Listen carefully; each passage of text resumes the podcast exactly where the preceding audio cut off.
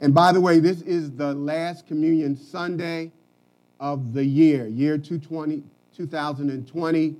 Uh, please prepare to get the communion elements. I'm going to ask Minister Will if he wouldn't mind getting ours out uh, as we're going to be uh, uh, celebrating communion at the end of our time together today. But in verse thirty-one, we read, by faith, the harlot Rahab did not perish with those who did not believe when she had received the, resp- the spies in peace. Let me read that again. By faith, the harlot, the prostitute Rahab, did not perish with those who did not believe when she had received the spies in peace.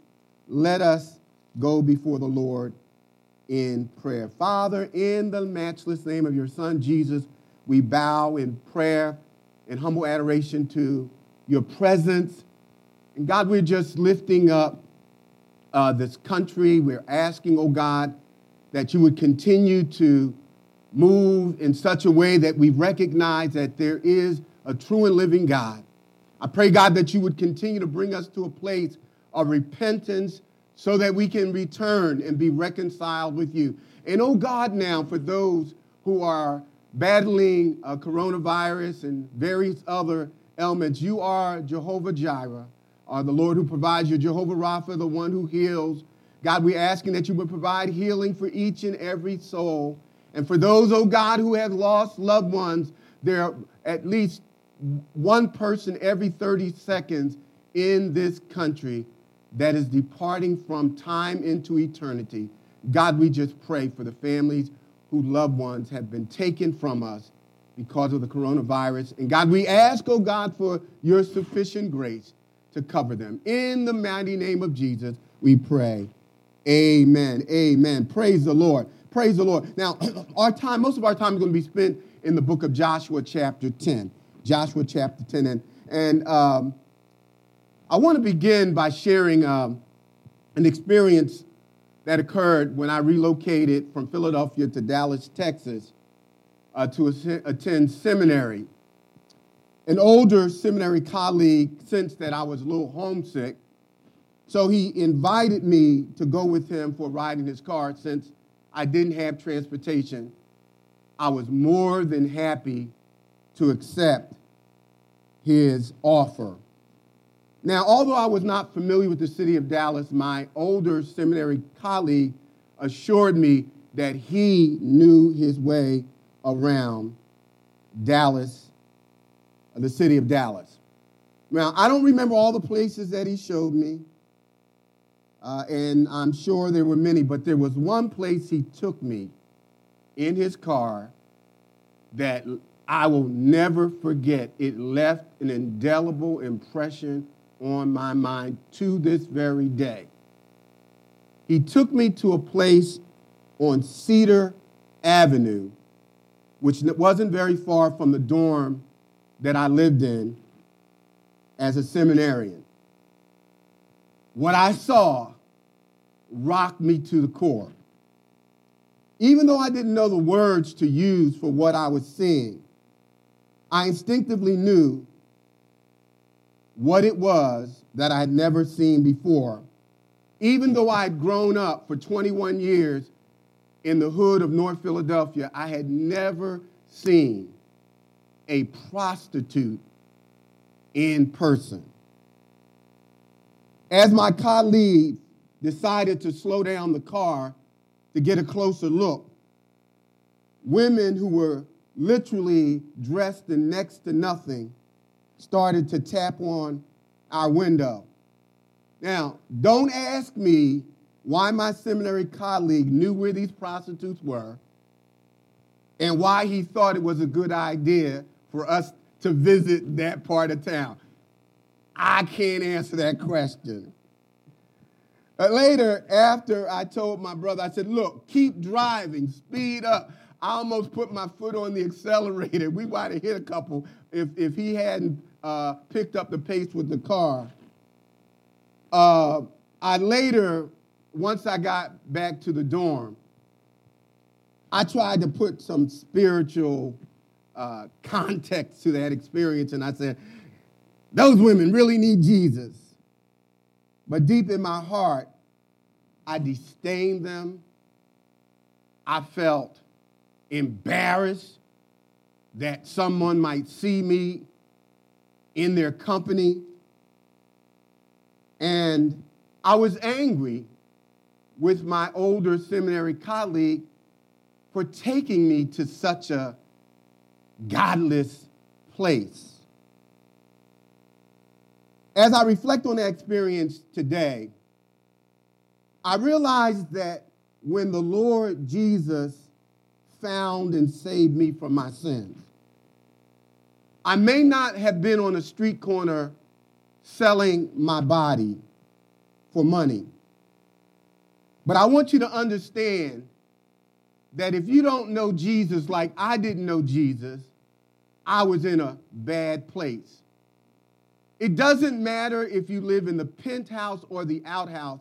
If you don't have a personal relationship with Christ, you are in a bad place, because the Bible says that the wages of sin is death, but the free gift of God is eternal life. And so our sin, David said, I was born in sin and shaped in iniquity. We were born separated from God. And so we may not ever sell our body for sexual profit, for monetary profit. But if you don't know Jesus, you are in a bad place. In our study today, we meet a woman that not only was a prostitute by profession, she actually owned and operated a brothel, a house of prostitution.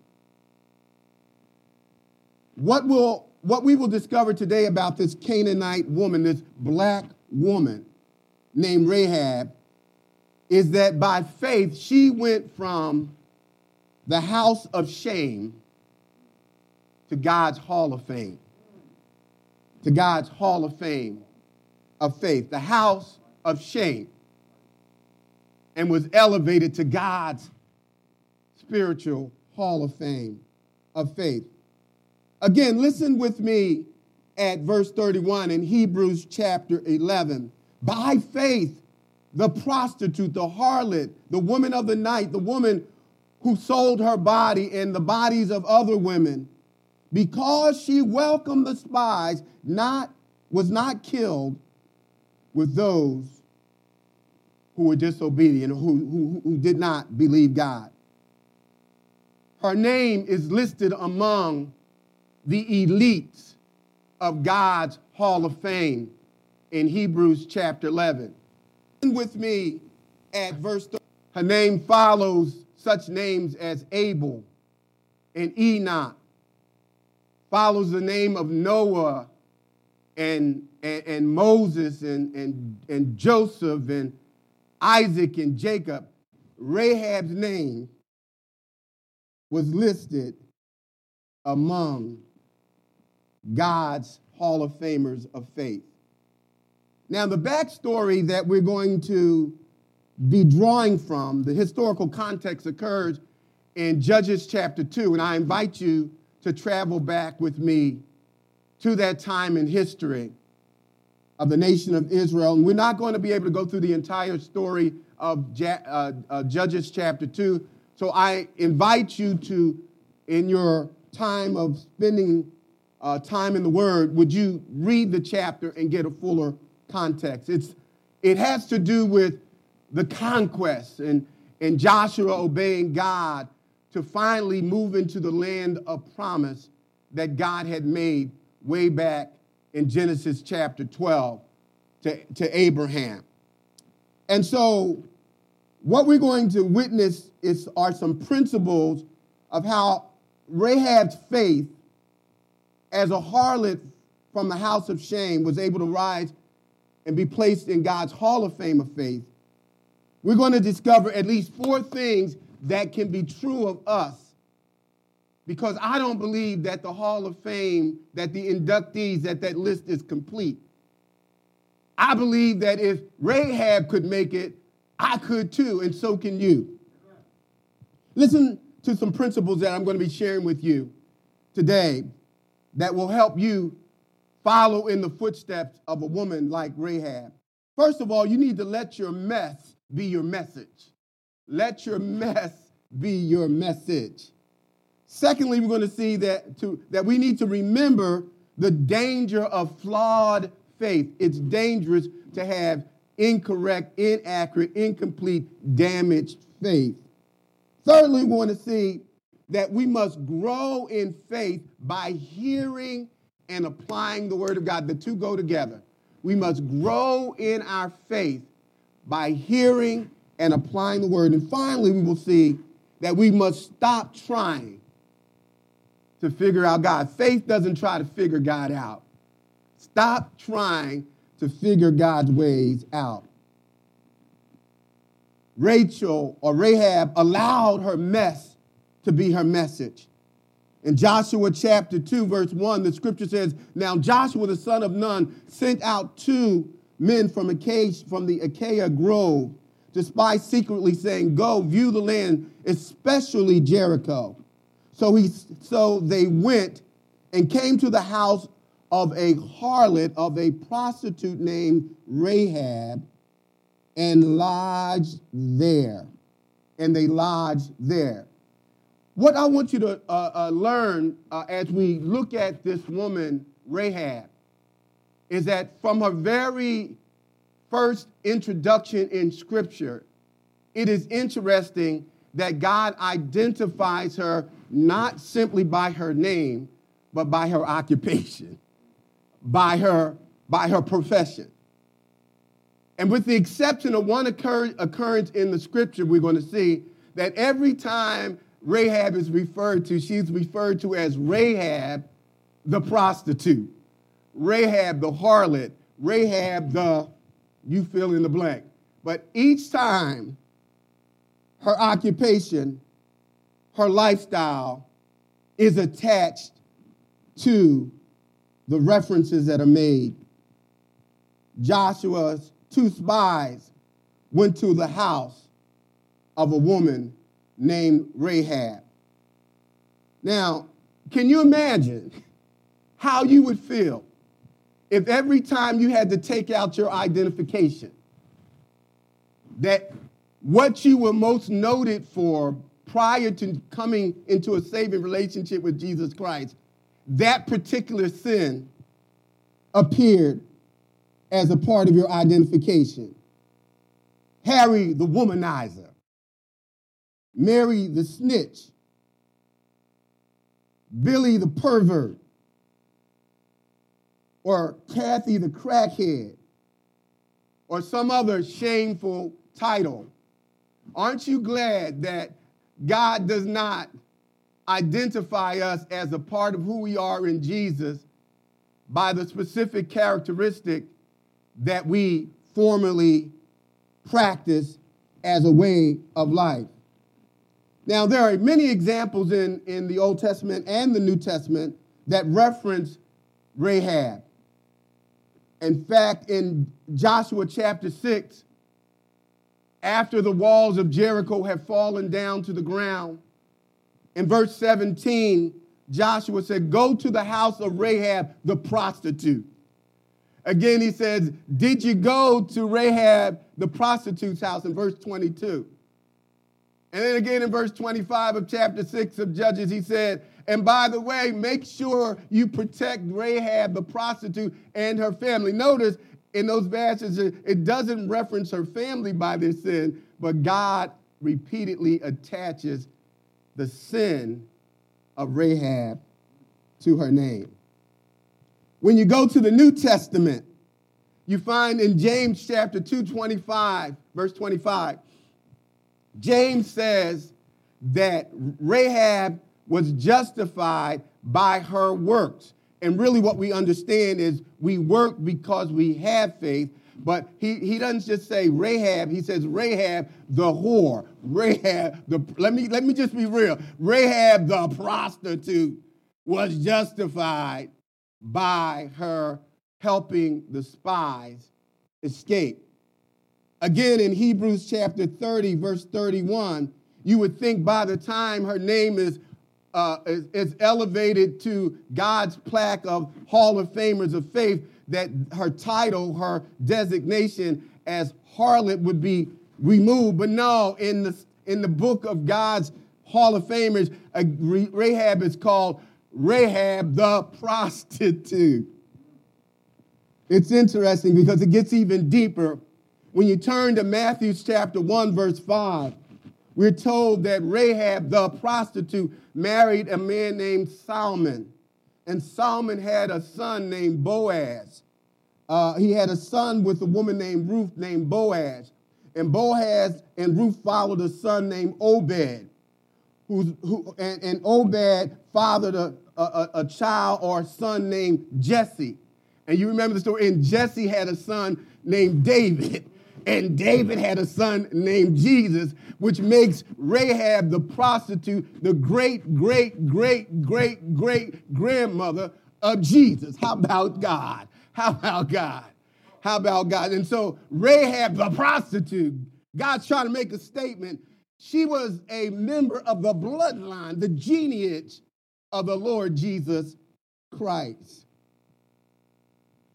Her name never escaped her. God was trying to say something, that God wanted to allow her to be an example to us, that if he could save Rahab the prostitute, if she could become a member of the Hall of Fame of God, surely there's an opportunity for us. Now, why would God want to remember you and I as he did Rahab by what he delivered her from? I want you to know that God wants your mess to be your testimony. That, that becomes your witness to those who were lost. I like the way the Apostle Paul put it in First Corinthians chapter six, verses nine through eleven. He says, reminding and warning Uh, uh, the Corinthians that such behaviors, when you practice them, can forfeit or keep you from entering to heaven. Here's what he says. He says, do you not know that evildoers or the unrighteous wrongdoers will not inherit the kingdom of God? Do not be deceived, neither sexually immoral or idolaters or adulterers, nor men who have sex with men, nor thieves, nor greedy, no, nor those who are greedy, nor drunkards or slanderers, nor swindlers will inherit the kingdom of God. And here's where it gets good. He said, and such were some of you. That was what you were like. That was your mess. And then he adds, but you were washed and you were sanctified and justified in the name of the Lord Jesus and by the Spirit of God. And so what God delivered you from becomes the testimony that he wants you to declare, that others will see if he could save a wretch like you and a wretch like me, there's hope for them. There's still room at the cross for them. The problem is we're trying to hide what God wants to reveal. We're trying to cover what the blood had to cure. We're trying to act like we never were outside of Christ. But I want you to understand one of the most effective ways that we're going to reach our family, it won't be because we're sitting on some high, holy, and sanctimonious pedestal, but it's going to be because we can share, but for the grace of God, so go I. You may call me what I am now based on where I work, but one day I was lost in sin. I was like a sheep without a shepherd. I was like an open sepulcher. I was like those who Jesus said, inside the sepulchre was a, was a, was a, was, was, were vipers, and, and, and we weren't seeking God. I wasn't seeking God. But in spite of where I was, God reached me. You may not have been in a whorehouse, but God found you wherever you were, and he snatched you out of darkness into the kingdom of light, not so you could act like there wasn't a then and a there, but that you would allow all of the things that you've gone through, every hurt, every disappointment, every lie that was told, every person you ever hurt, every promise you ever broke, every place you shouldn't have gone, every word you shouldn't have had, every hospitalization that you caused yourself to experience because of disobedience. That becomes the mess that God will use to be the message of your testimony to reach a world that needs to hear that the Lord saves from the guttermost to the uttermost. You need to let your message be your, let your mess be your message. Oh, I don't mind telling people that I had struggles. I don't mind telling them that my marriage's not perfect. I don't mind being honest about the fact that I don't always do what is right, because even though I'm saved, I still have to confess my sins. The good news, the Bible says, if we confess, our, why would he give us that remedy if we never fail? Oh, yes, we still do.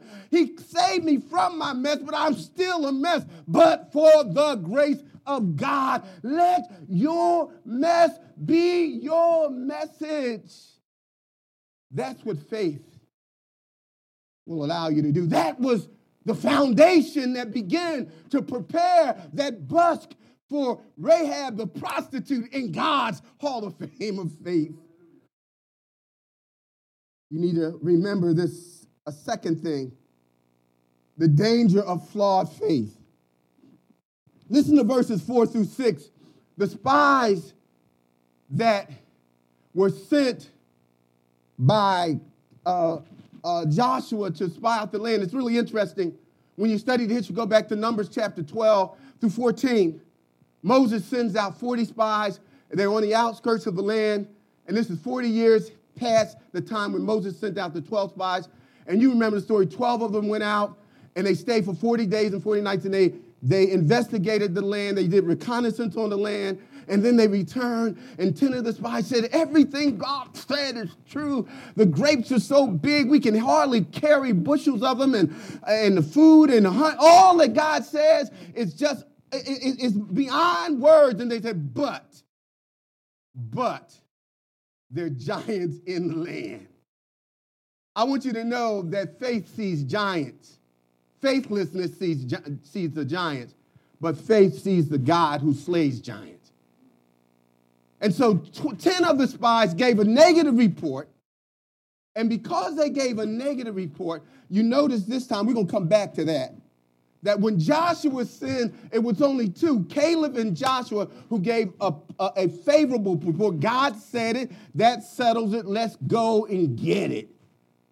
This time when Joshua, who is general and, and succeeds Moses, when he sends out spies, he doesn't send out twelve. He sends out two.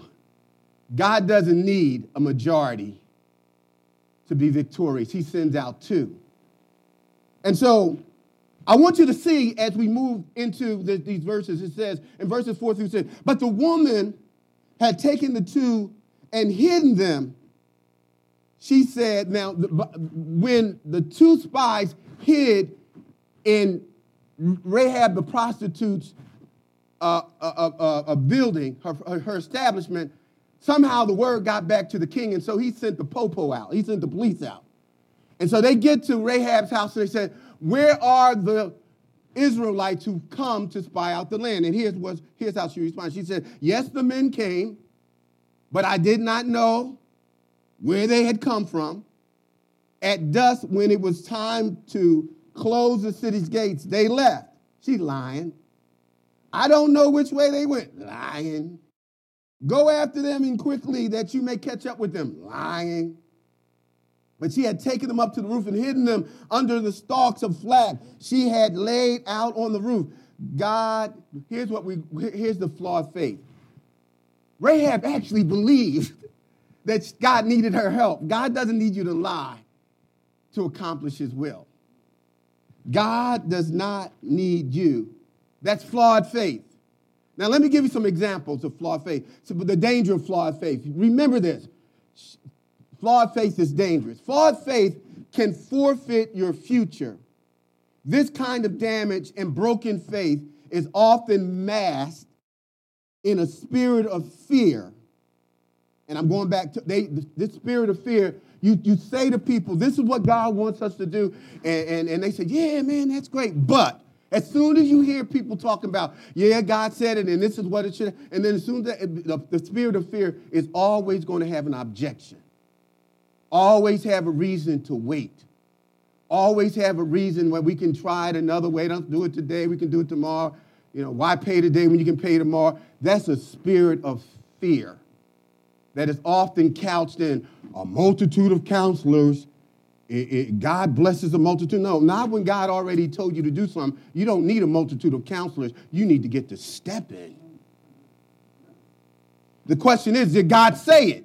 And if God said, we need to be acting on it. Don't be giving into the spirit of fear. Flawed faith can cause you to forfeit your destiny, your future, God's plan, his purpose for your life. When the ten spies gave the negative report because they walked by sight, not by faith, they were operating in fear. It was, they were right. Yes, there were giants in the land. Yes, they were trained soldiers. Yes, they had a, a reputation of, of devouring their foe, and they hadn't been. De- All that was true. But beyond what he they saw, God had already said, the land is yours. Go in and possess it.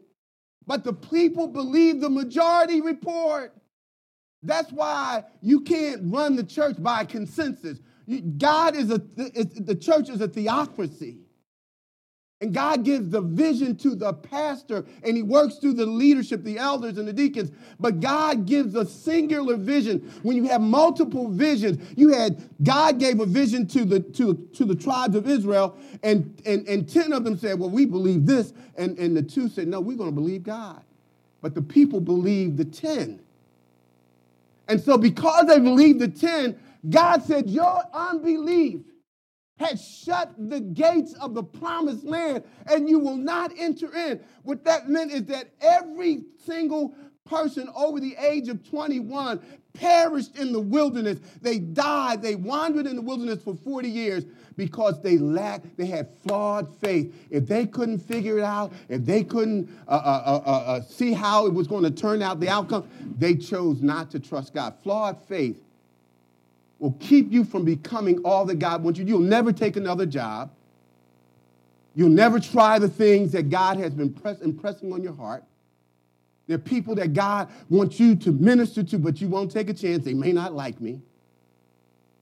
There's some things you need to say, but you keep silent because you're afraid that people will, will, will reject what you say.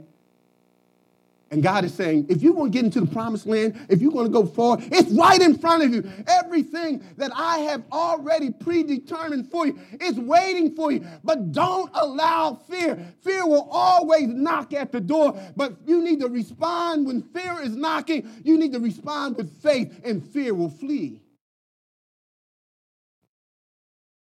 Watch out for flawed faith because it can, it can Forfeit, forfeit your future. Here's the second thing. Flawed faith doesn't help God because it violates the word of God. The Bible says a double-minded man is unstable in, his, in all of his ways.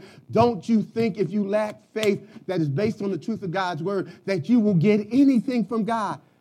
For it is impossible to please God without faith. For he that comes to God must believe that he is, and that he is a rewarder of them who diligently seek him. And faith is the substance of things. Oh, God, you have to have faith. Flawed faith violates the truth of God's word. Violate it, it is it, it doesn't help God because it violates his word. Rahab thought she was helping God. She really believed it, but she didn't know any better.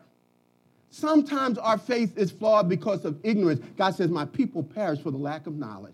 She was new in the faith. She didn't know better. Sometimes uh, uh, uh, people thought, people think that they, uh, not only does uh, she thought she was helping God, but Peter thought he was helping God when he cut a man's ear off.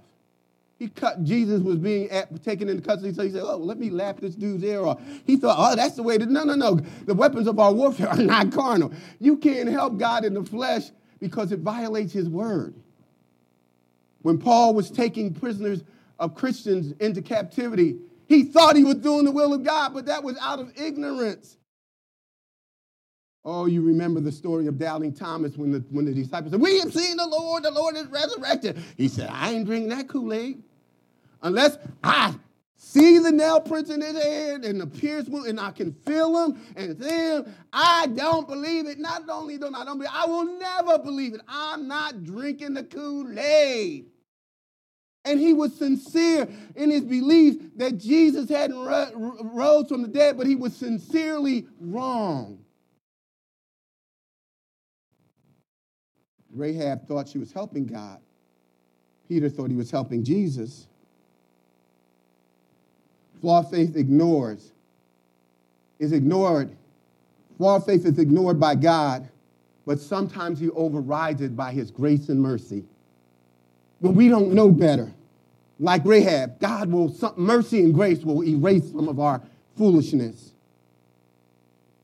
Sometimes we, we, we God, grace and mercy will, will, will override our, our flawed faith when we are forced to do something against our will. Sometimes you, it's the lesser of two evils. Both are evil, but you got to choose one or the other. And you don't have a choice. You're a teenager, and you live in a house, and, and, and your parents are over uh, have authority over you, and somebody's threatening. So, so there are times when you don't have a choice, and you know that what you're being asked to do violates your faith, and so you're forced into a position sometimes to make a decision that you would not have made if you really, if it wasn't sometimes a matter of life and death. Sometimes, even when you know better, to do what is right by faith, you still do what's wrong. Abraham and Sarah knew what God said, that the child of uh, uh, that's coming into the world that would be would, would multiply and God would bless would come forth from out, out of the loins of Abraham. They Abraham knew what God said. He had the vision.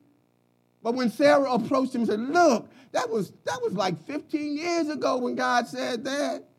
Obviously, God needs some help."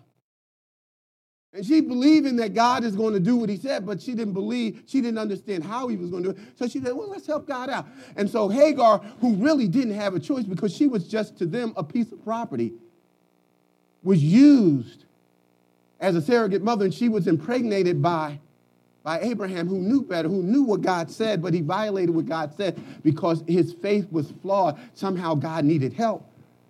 And the consequences was that Ishmael was born. And even though Ishmael was born, God's grace and mercy un- overrode the flawed faith of Abraham and Sarah and, and the unfortunate position that Hagar was in, because God had promised Abraham in chapter twelve of Genesis, he said, what, what you bless, I'm going to bless. So Ishmael was even blessed because God keeps his promises. Not because Abraham's faith was always as strong as it should have been. How many of you know sometimes our faith is not as strong as it should be? Sometimes our faith is flawed. Sometimes we we we we shaky with our faith. We say the right things and we do the opposite of what we know that we should. Somebody say amen. Abraham knew better. But here's the danger. For faith, God will ignore it or override it.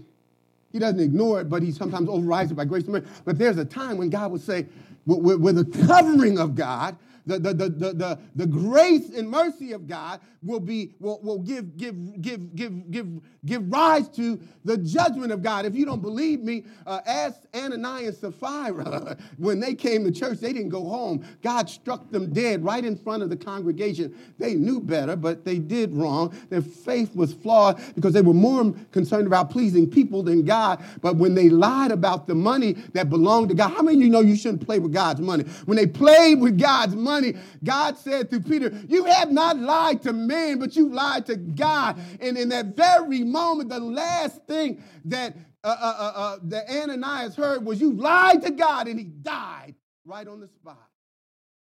I want you to understand that sometimes God, who never ignores our flawed faith, but he will override, he will cover it by his grace and mercy, but there comes a time when grace and mercy says, that's enough. Here's the third thing. Let's run on.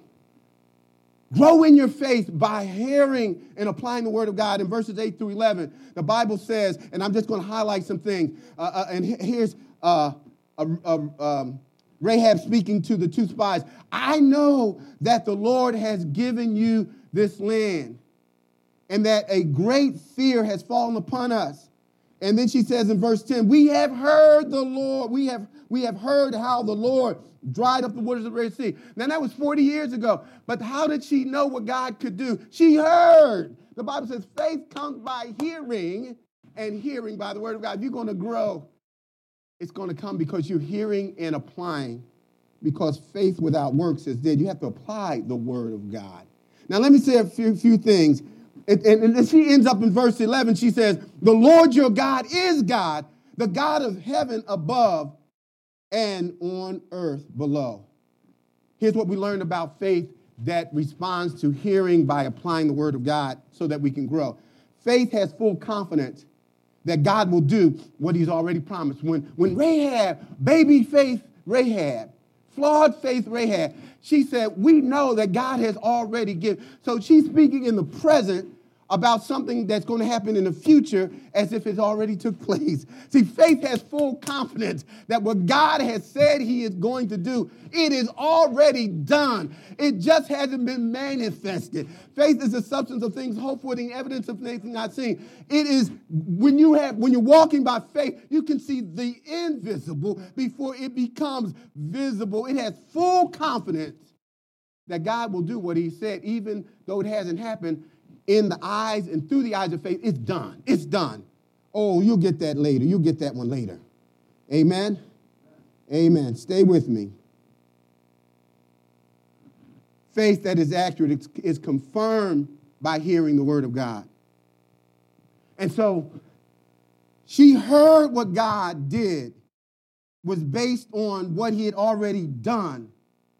He based that, that he said he would do, he had already done. He had parted the Red Sea. He had caused the ten plagues. When something is truly from God, it will be founded in the word. We may start with experience, and this is where the church has erred, and this is why the church has no real authority in the word. We have replaced exegesis with experience. This is what I experienced. This is why I know it's true. It ain't true because you felt it. It's true because it's based on faith that is, that is verified by the accuracy of exegesis of the word of God. If God's word doesn't substantiate it, I don't care how you felt about, felt about it or what somebody said about it. I ain't trusting what you said. I'm trusting what he said. Faith is accurate.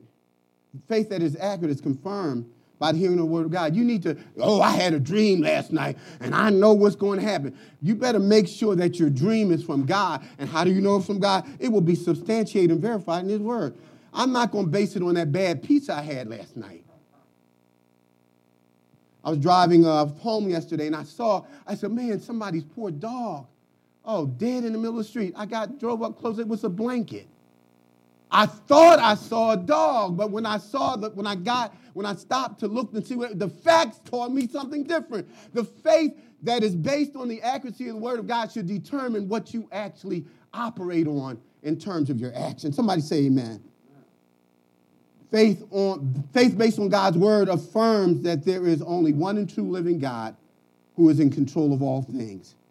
She said, the Lord your God is God of heaven. She said, God is in charge of everything. And, and then she goes on to say, and he's kind. This was her profession of faith. She said, I recognize that there's not a, many ways to heaven. There's only one way to heaven. He is the true and living God who is in charge. He is sovereign over the heavens and the earth. I believe that there is one way. Jesus said, I am the way, the truth, and the life. No man comes unto the Father except by me. Neither is there salvation given unto men, whereby we must believe. There's only one name given unto men, why God, the way that God has provided for us to come to him. She said, "He." She, this is her profession of faith. She said, I receive and I believe that he is the true and living God who's in charge. And guess what? Because she received it and she asked permission by the two spies, she said, "When you, if, if I protect you, when you go back and talk to your leader, I, I want you to protect me." And they agreed to protect her. And so she had three weeks between the time she talked to them and they talked to her to tell, to witness to her family. Then you got Rahab the harlot witnessing to her family. You all know how hard it is witnessing to your family. But by the time the walls of Jericho came down, every single one of her family was saved.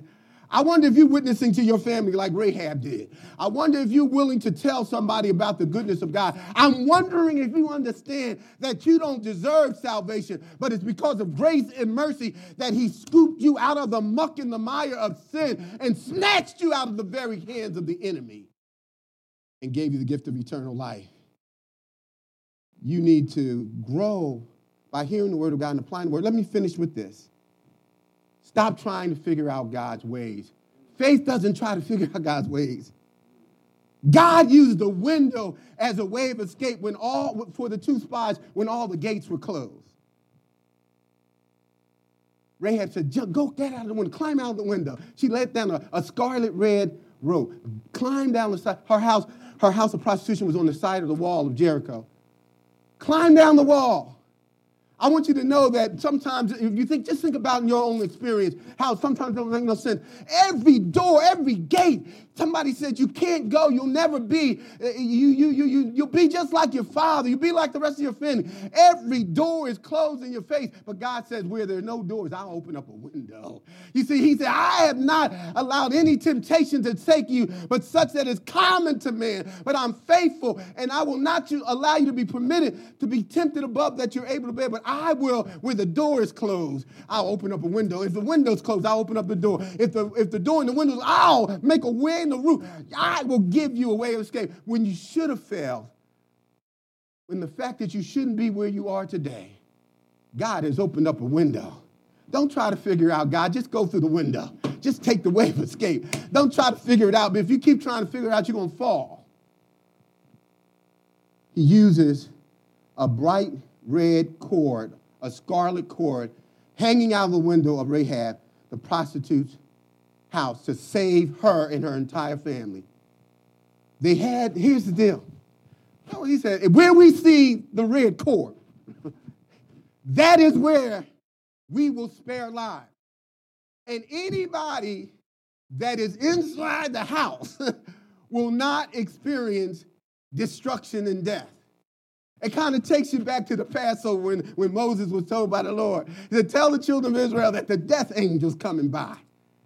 And here's what I want them to do. I, I'm not asking for any comment or any debate or conference. I want you to slay a ram, a, a lamb, without a spot or blemish.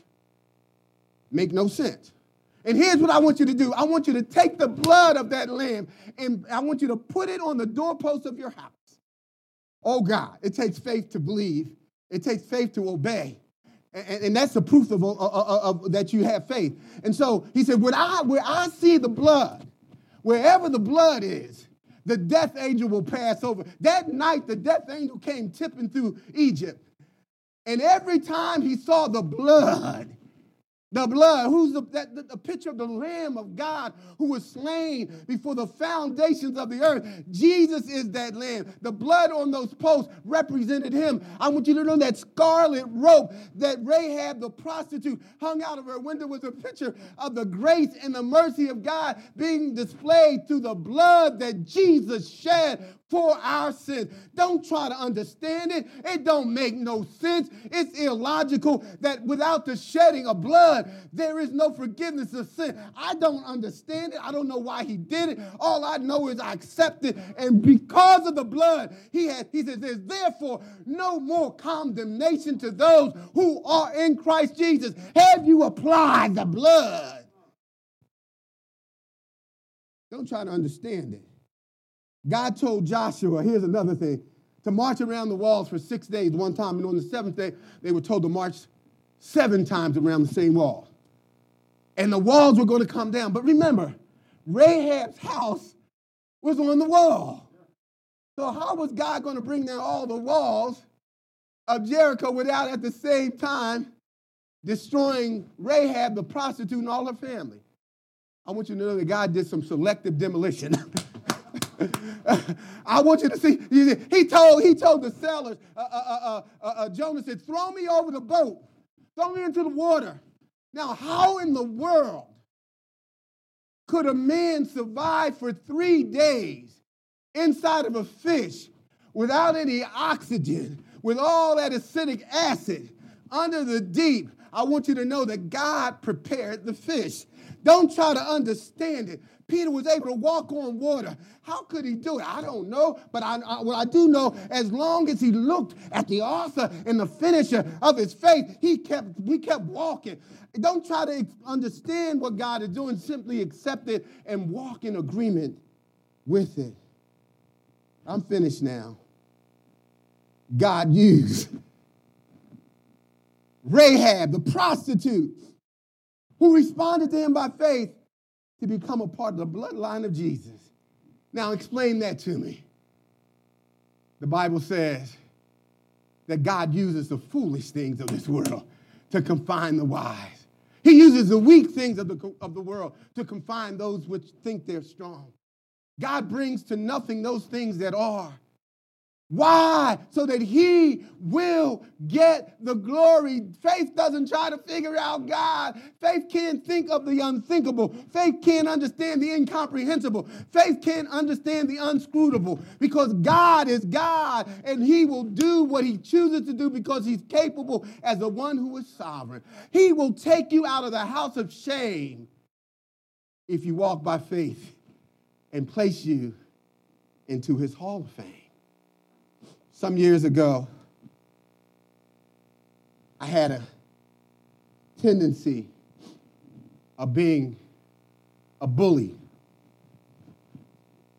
There was one kid named Derek. He was smaller than me, of course. I loved slapping Derek in the head. I just loved it. Oh, that's so horrible. Well, I probably did it because I got slapped in the head a lot by my cousin. My head wasn't always shaped like this. I slapped Derek in the head, and I do it. I hit him pretty good. And then he'd get to crying, and then he would run home and tell his mother. She was a single parent, and he would, and she'd come running out the door, and I'd take off running. I'd hide behind the step. She wouldn't know where I was, and she'd be yelling down the block, "Leave my son Derek alone! Leave Derek alone!" And for some reason, I got a kick out. I would be just, oh, I was so, that was the funniest thing, for her to be yelling and him to be crying, and I just loved doing that, picking on Derek. Years ago, years after that, I, I was in college, and I was home for some spring break, walking down Center City in Philadelphia, and I hear this voice, "Hey, Howard, hey, Howard." And I turned around, and I see this six foot four, about two hundred forty-five pound guy, and uh, I, I didn't recognize him. Who's this guy? And he said, uh, "My name's Derek." I said, "Derek who?" He said, "You remember me? I'm the one that lived on Dakota Street, the guy you used to slap in the head." He said, I, I'm, a, I'm a middle linebacker now for Temple University football team. So I had too many things in my hand to run, and he absolutely would have outrun me because he was in far better shape. So now I'm trying to figure out, what can I say to make it up for all the times I slapped Derek in the head? And as he approached, he said, wait, wait, wait a minute, don't worry. He said, "I know Jesus now." I, I, I almost went into a Holy Ghost shout right there on Walnut Street, Broad and Walnut. "You know Jesus?" He said, "Look, let me, let me tell you how I came to know Jesus. When I saw what the Lord did in your life, I figured if he could save you, Jesus could save anybody."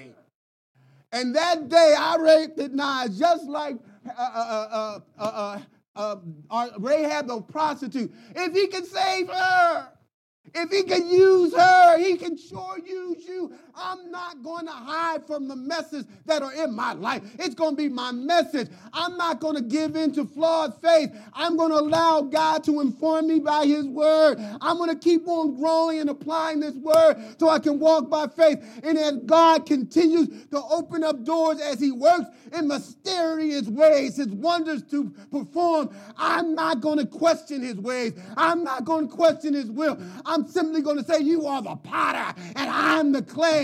I'm about to yield so that you can elevate me. I don't want to die in shame. I don't want to die not fulfilling my purpose. I want to please you. I want you to do for me what you did for Rahab, the prostitute. Let's pray.